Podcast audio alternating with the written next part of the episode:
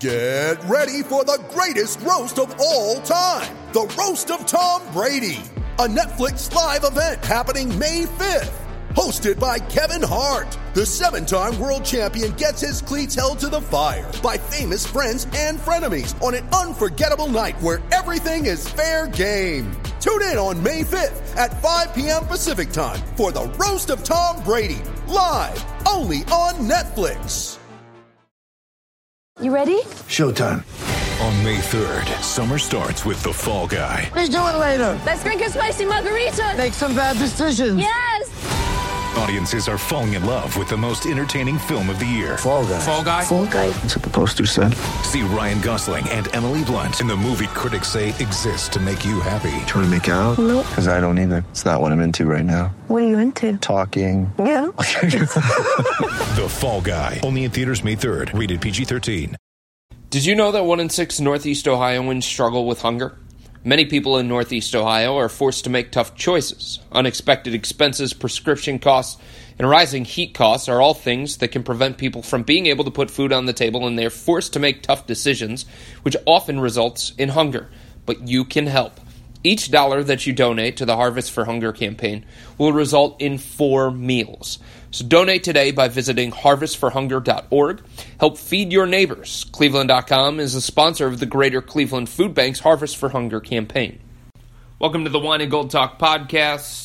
It is Monday, just after 4 o'clock. Chris Fedor, Joe Varden with you. I am in warmer-than-usual Bay Village at this time of year, and Joe is in sunny Miami. How's it going, buddy? I am, one time we did a podcast where I was kind of in a resort where I was staying at, and I was like on a little tiny makeshift beach, and now I am on the actual beach, as in South Beach.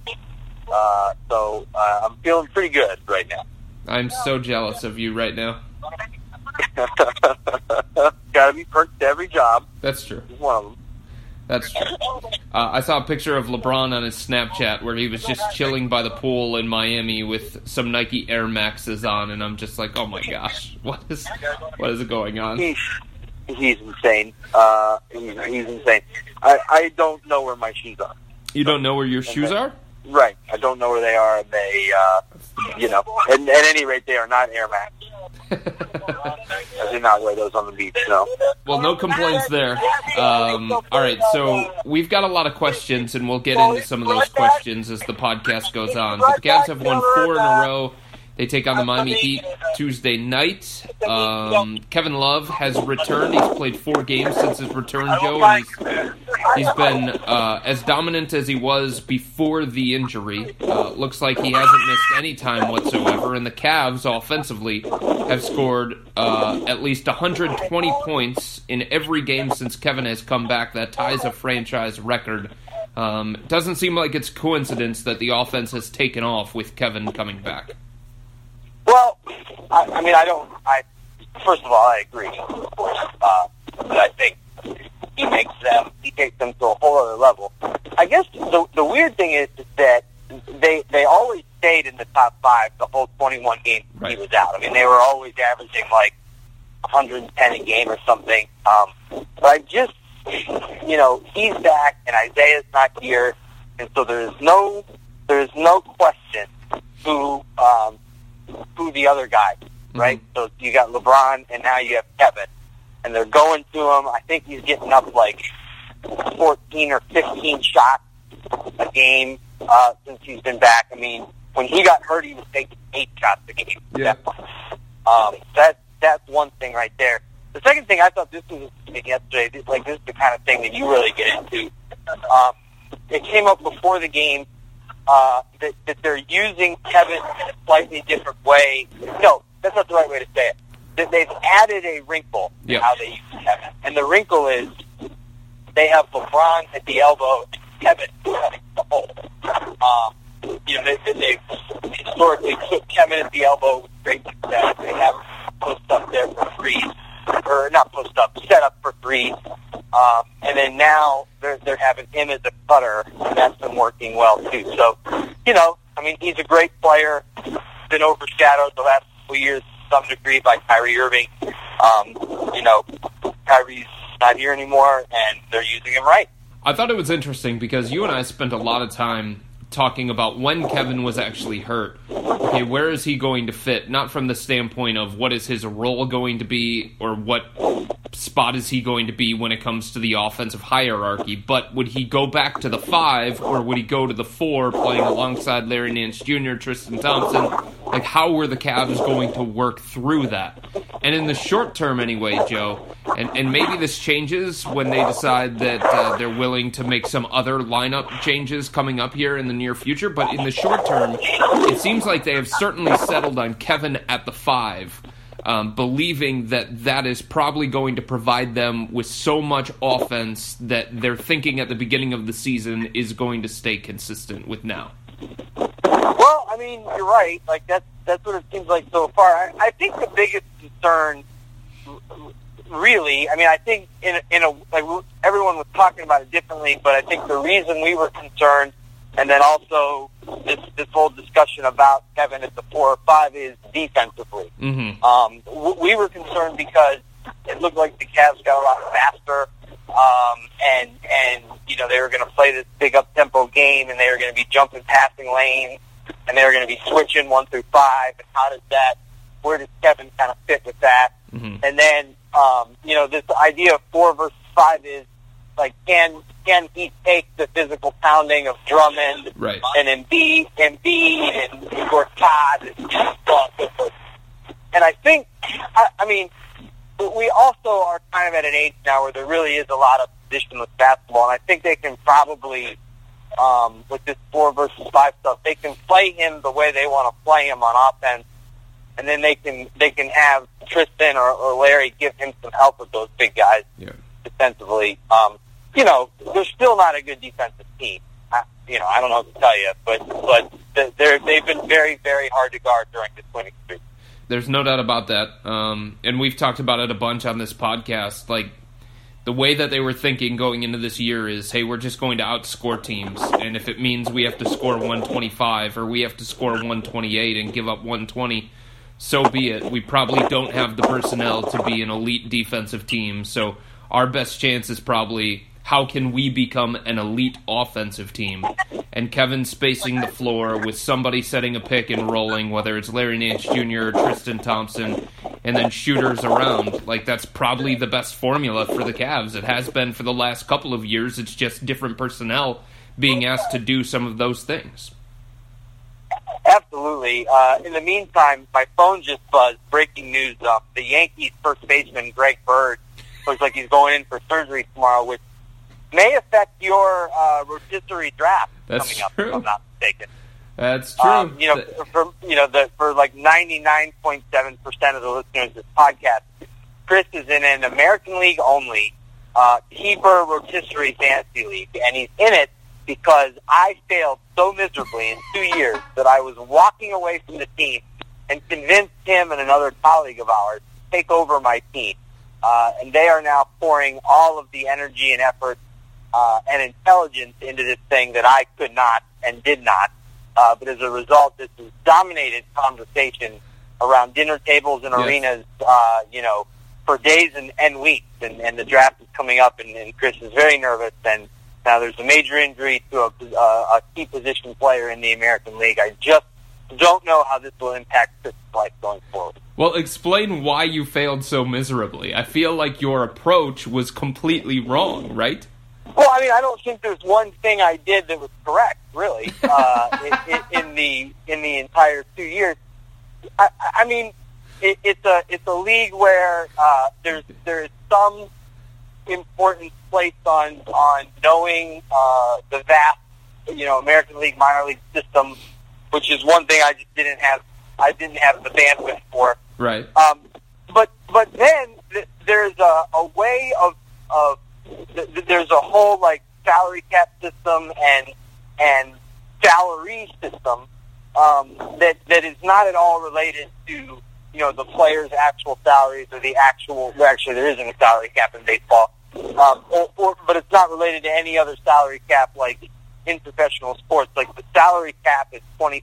Mm-hmm. And each player is assigned, a contract that is initially decided at an auction you know, and it could be up to $6, and it could be as low as like a dime.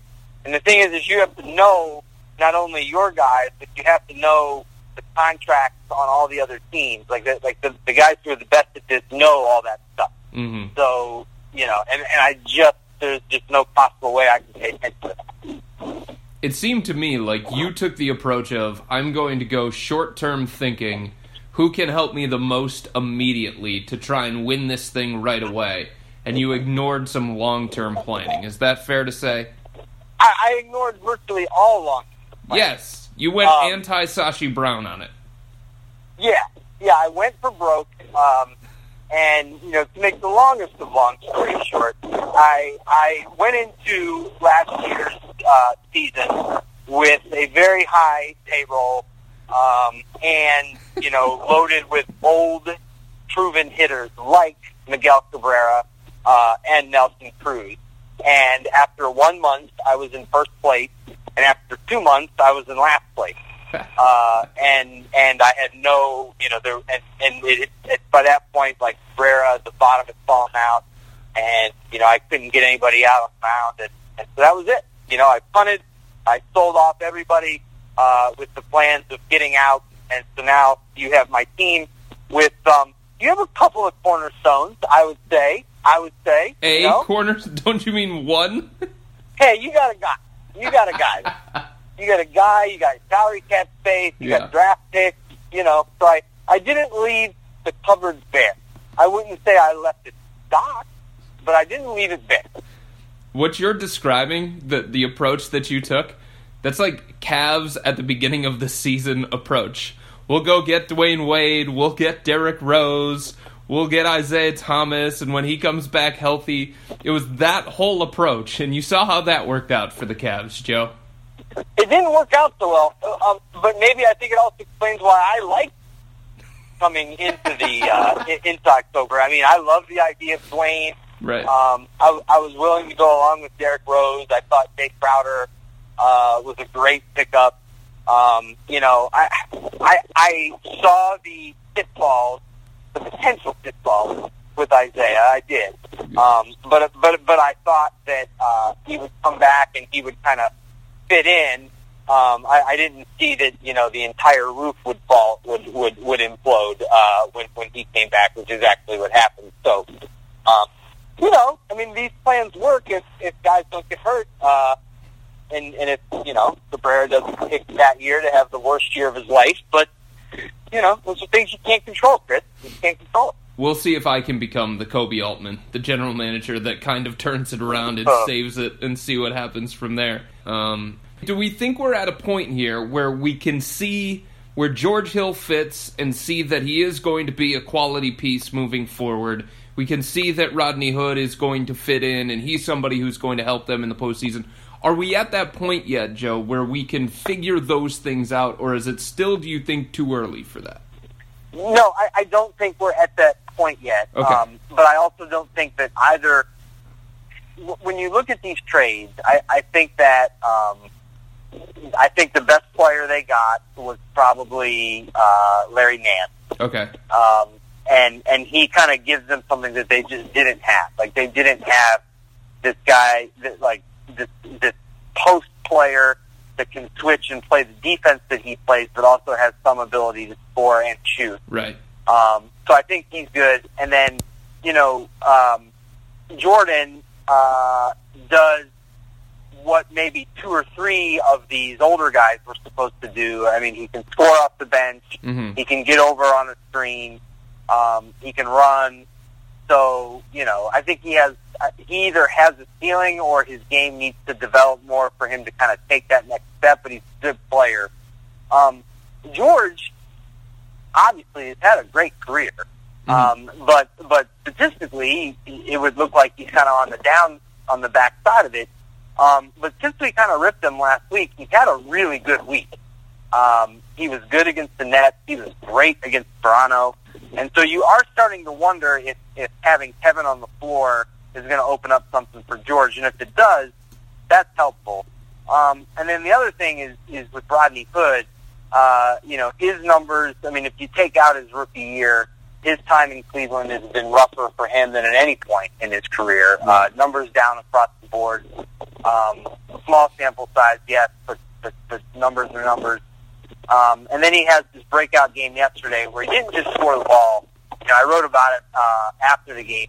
He also did it in the fourth quarter, and you know it takes you back to that game against Washington. You're in the fourth quarter, going down the stretch, and Rodney's got a three ball in the corner, and he shoots it off the backboard, and like that just screams like, oh no, like how is this who he is in the clutch?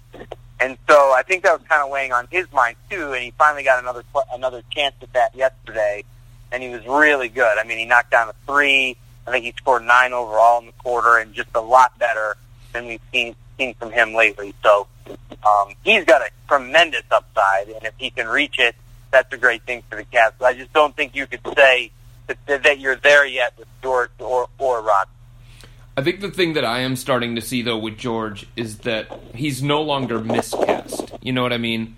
Like, I feel like sometimes in sports, whether it's baseball, NFL, NBA, like, once you start asking a guy to do something beyond themselves, you start to see a lot of those flaws show up more.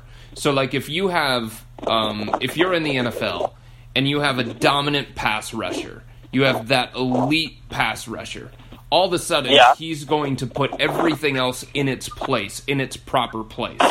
But if you take that guy out of the mix, the rest of the defensive line is going to suffer because now you're asking guys to do a little bit more than they can. And it's the same kind of thing with a number one wide receiver versus a bunch of number twos and number threes. And I feel like Kevin Love coming back has put George Hill in a spot where he should be. He no longer has to do some of the things that maybe the Cavs were needing him to do before Kevin came back. And now you've got LeBron as the go-to option. You've got Kevin as the second option. And George Hill can just run some pick-and-roll stuff with LeBron or Larry Nance Jr. or Tristan Thompson and be surrounded by some spacers. Or he can play off the ball when the ball is in LeBron's hands instead, and he can benefit from the attention that LeBron gets and Kevin gets. And there's not as much attention on him. So I feel like he's no longer miscast. And whether that means more consistency going to come his way, I don't know. I think that remains to be seen. But it just seems more comfortable for him when he's not asked to do as much. Yeah, I mean, it looked that way. And you know, I think it's fairly, you know, it would look like a strong correlation that he is better with Kevin back. You know, before we get to the questions, I had a question that popped up in my mind. I want to refer to you. Are you walking in a hurricane right now? It is so windy. It's very windy. I've moved off the beach so I can hear you better. Okay. You know, but I have to keep walking because it's spotty. So gotcha. We're doing our best. But the question that I had was, do you think we're talking about LeBron enough right now? You know, we've kind of all like signed away the MVP to James Harden. Mm-hmm. And then you have LeBron. I mean, the team up until about the last week has underachieved for a while. He spent a month pouting and not playing his best. But overall, his numbers are great, like we talked about. But over the last couple of weeks, I mean, he's played 5 out of the last 6 games where he scored at least 30 points. I know. I think he's averaging a triple-double since the All-Star break. I think he is. Or close. And he's just, you know, he's 33 years old. I mean, you know, I don't know if it's because we've spent the majority of the last 4 years talking about him that now he's not getting the attention he deserves, but, like, he's out of his mind. I know. And he's making it look easy, too, Joe. It's almost as if, okay, when I want to score, I'm going to score. When I want to dictate terms by getting everybody else involved, I'm going to get everybody else involved. So I go back to the Brooklyn game. I mean, the Cavs start 0-7, and then LeBron's like, okay, guess it's my time.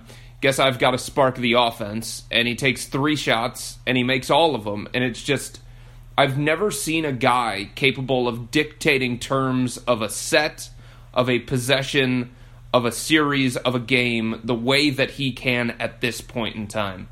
And I think it's incredible. absolutely incredible how easy he is making what he's doing look, because it's just not. I mean, I think that's a great way to put it, and like the way you said that reminded me of the Toronto game, mm-hmm. which happened since our last podcast.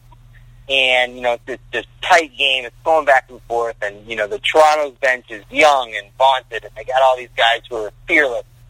And it's late, and Pirtle switches on to LeBron. Now, Pirtle's a lot bigger than him, like, height-wise, you know, and you could see it in Pirtle's face for the first 10 seconds, like, LeBron's dribbling there, and Pirtle's so excited for the challenge. He wants the challenge. Like, he's not going to let LeBron buy him. And the shot clock starts winding down, and LeBron takes it to another gear, and I'll be damned if he doesn't blow right by him and go right down the middle for a dunk.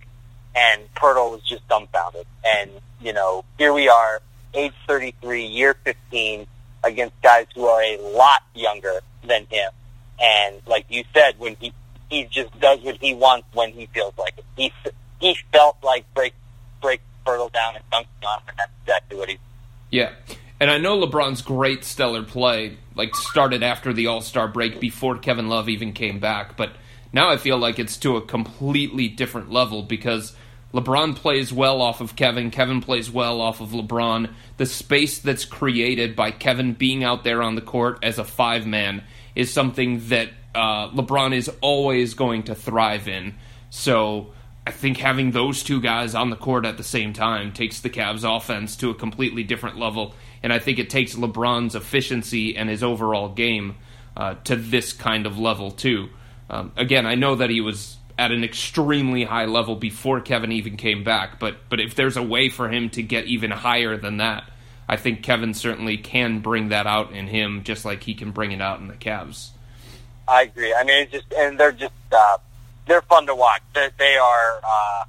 It's been a lot more fun, and of course, winning is always fun. But right. They're just. It's a better product, and that's obvious. But it's a better product with LeBron and Kevin playing off each other. Do you think this stretch? This brings us back to this question, and I know we've dismissed it a lot throughout the course of the year for a variety of reasons. Do you think this stretch is going to get LeBron some more votes when it comes to MVP? Well, I mean, I'm thinking about it. Okay. You know, I don't. I think that you know the MVP vote has kind of turned into whatever you want it to be. Like in any given year, if you want it to be because of some supreme statistical achievement, then it is. Yeah. If you want it to be the award for the best player on the best team, then it is. You know, if you want it to be an award for a period of sustained excellence, like maybe beyond one year, then it is. And so, you know, I think that James Harden is probably the consensus pick and probably the right pick if you just weigh his numbers and then also like what the Rockets have done as a team. But yeah. LeBron deserves some kind of recognition like that, right? And I'm just thinking about it. You know, I don't know what I'm going to do. I don't know because I want to make sure that I can defend it. Right. If I turn out to be like the only voter that does that, or, you know, yeah. However that goes. I think, but I'm thinking about it. I think the hardest thing is in the past, right? In the past, LeBron used value. He said, I want voters to focus on value, and I think a big reason why he sent that message is because he knew that he couldn't put up the stats of Russell Westbrook, and he wasn't going to be revolutionary from three-point range the way that Steph was, and he was like, hey, focus on something that benefits me. So he said value, value, value, value. Nobody means to their team what I mean to the Cleveland Cavaliers. I think for the first time, he's going to have a hard time winning that argument too, Joe, because I was looking up the numbers today, and I know LeBron's been fantastic. But James Harden is first in the NBA in win shares. He's first in win shares per 48. He's first in offensive win shares. He's first in player impact estimate. He's first in box score plus minus. He's first in player efficiency rating. He's first in value over replacement player, and he's got a significantly better net rating and defensive rating than LeBron. So, well, see, you should have said all that before I said I was thinking about it. Well, you can still think about it. All I'm saying is, like, the whole valuable thing, that argument is not as strong for LeBron this year because you've got James Harden doing what he is doing this year. All right, we got to get to some questions. Come on. You ready to go? Let's do it. Okay. First question from Tim, loyal listener to the podcast, usually asks a question per week. You ready? Yep.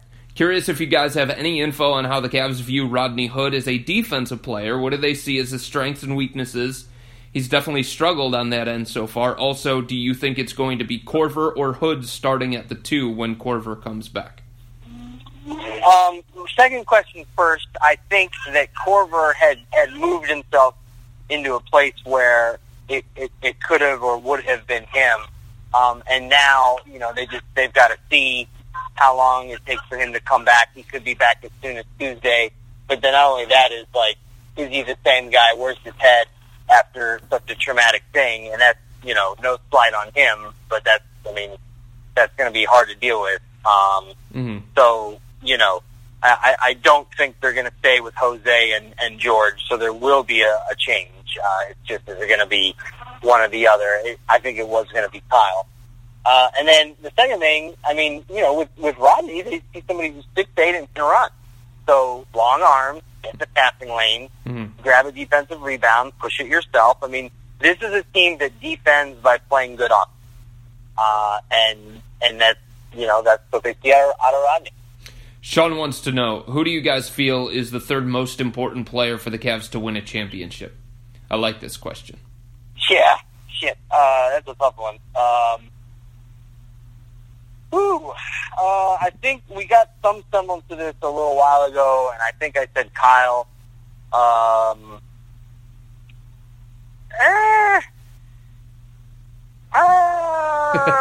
Let's see. I don't know. What do you think? All right, I go back and forth on this. I'm between two. I'm between either Larry Nance Jr. because I feel like the Cavs are going to have to play small and win the small game with a guy like that in order to beat a team like the Warriors or the Rockets, or George Hill, because of what you're going to see in the Eastern Conference in terms of backcourt players, and then what you would see in the NBA Finals in terms of that as well. So I think George Hill, just because I think his responsibility is going to show up even more in the postseason when you play against Boston, Toronto, maybe Washington, and then the NBA Finals. You just have to be better at the point of attack. And if he can't hold his own on the defensive end, I don't think the Cavs can be as competitive as fans want them to be. And if he can, then they're going places. Oh God, yeah. And I'm not saying that he can or will. I'm just like I'm agreeing with you that he's the third most important guy, because if he can play that role, I think this is a pretty good team. Yeah. Richard says, who do you think the Cavs would have a better chance of beating, Golden State or Houston in the NBA Finals? I think Houston. Yeah. I do. I mean, I completely, totally throw out that game where they got beat by 109 at home. The Cavs were, you know, a shell of themselves. They were ready to kill each other. They weren't them. You know, they had to make trades. Kevin might have even been gone by that point. You know, the game at Houston was really fun, and the Cavs played the right way and almost won it. And they've got a lot more experience when it matters. They've got the guy who's got the most experience when it matters. So I'd rather play Houston than Golden State. Yep, I think that's 100% accurate. We talk so much, Joe, about the mental edge that the Cavs have over a lot of teams in the Eastern Conference because they've been there, they've done that, they've beaten all those teams. If Houston got to the NBA Finals, like if you look up and down that roster, they don't have champions there. I mean, Trevor Ariza is somebody who won a championship with the Los Angeles Lakers, but their primary guys, Chris Paul, he's never been on the final stage. James Harden's only been on the final stage once, and he wasn't very good for Oklahoma City. So the Cavs would have an advantage from that standpoint. Whereas if they played Golden State in the NBA Finals, Golden State's made up of a bunch of champions, and they've done it together. So I think that every edge that you can possibly get in a 7-game series, I think, is important. And the Cavs would get an edge over Houston just by playing them in the NBA Finals. Yeah, I'm with you. Cavs fan for life wants to know if Dante Jones is going to be signed before the playoffs start, an annual tradition. Yeah, I mean, that is an annual tradition, and it's funny, and like he hasn't played any basketball this year, but he hadn't played any basketball last year, and they still signed him. Yeah. So I don't think so, but I'm not ruling it out. I'm not even ruling out Perk, who basically retired from the G League. And, you know, put on social media that he was coming and then had to take it down because that was way premature. I think they're considering signing John Holland. I think they're considering signing a Carl White. That would be your two spots right there. But, you know, they're going to beat the bushes as well and try to figure this out. And you can't rule out bringing in a locker room guy like a Dante Jones or a Kendrick Perkins. Last question, because we wanted to keep it to about 30 minutes, and we're at that mark, basically. Where did it go? Hold on. No, I lost it. There it is. The Cavs have won 4 games. Kevin Love, his return coincides with that, but Larry Drew taking over as head coach momentarily, that has played a part in his as well. Chris wants to know, what has been the key for Larry Drew, and how much of a role has he played in the Cavs' winning streak? Well, I think that the factor is Kevin, right? I think that that's... I agree. I think that he's the thing. I think what Larry has done is he has kept order. If order was there when Ty left, and if there wasn't, then he restored it. He hasn't really changed anything. That's not his place to do it. Right. I think he's been fine with rotations. And listen, I mean, you know, he was just in a better place than Ty was, just in terms of his health and mental stuff and all that. And you know, I think when Ty comes back, I think he's going to be fine. And I think that Ty's better in the playoffs. He's proven that over his career than in the regular season, anyway. And so I'm not going to do this. I'm not going to play Drew against Ty like fans want us to, but. But, you know, it's a great thing for the Cavs that they had somebody who had experience and cachet in the league that could come in and not let this thing spin out of control. I mean, when that happened, they were like, I'm not even sure if they had gotten back into third place yet. I think they had. I think they were barely in third by half a game, and, you know, they were like, you know, a nose hair away from sixth and all that, and Larry didn't let that happen. So good for him, good for the Cavs. All right, good stuff, buddy. Enjoy South Beach the rest of the day. I know you got some big plans tonight. Oh, no, just some dinner and some sun, brother. Thank you.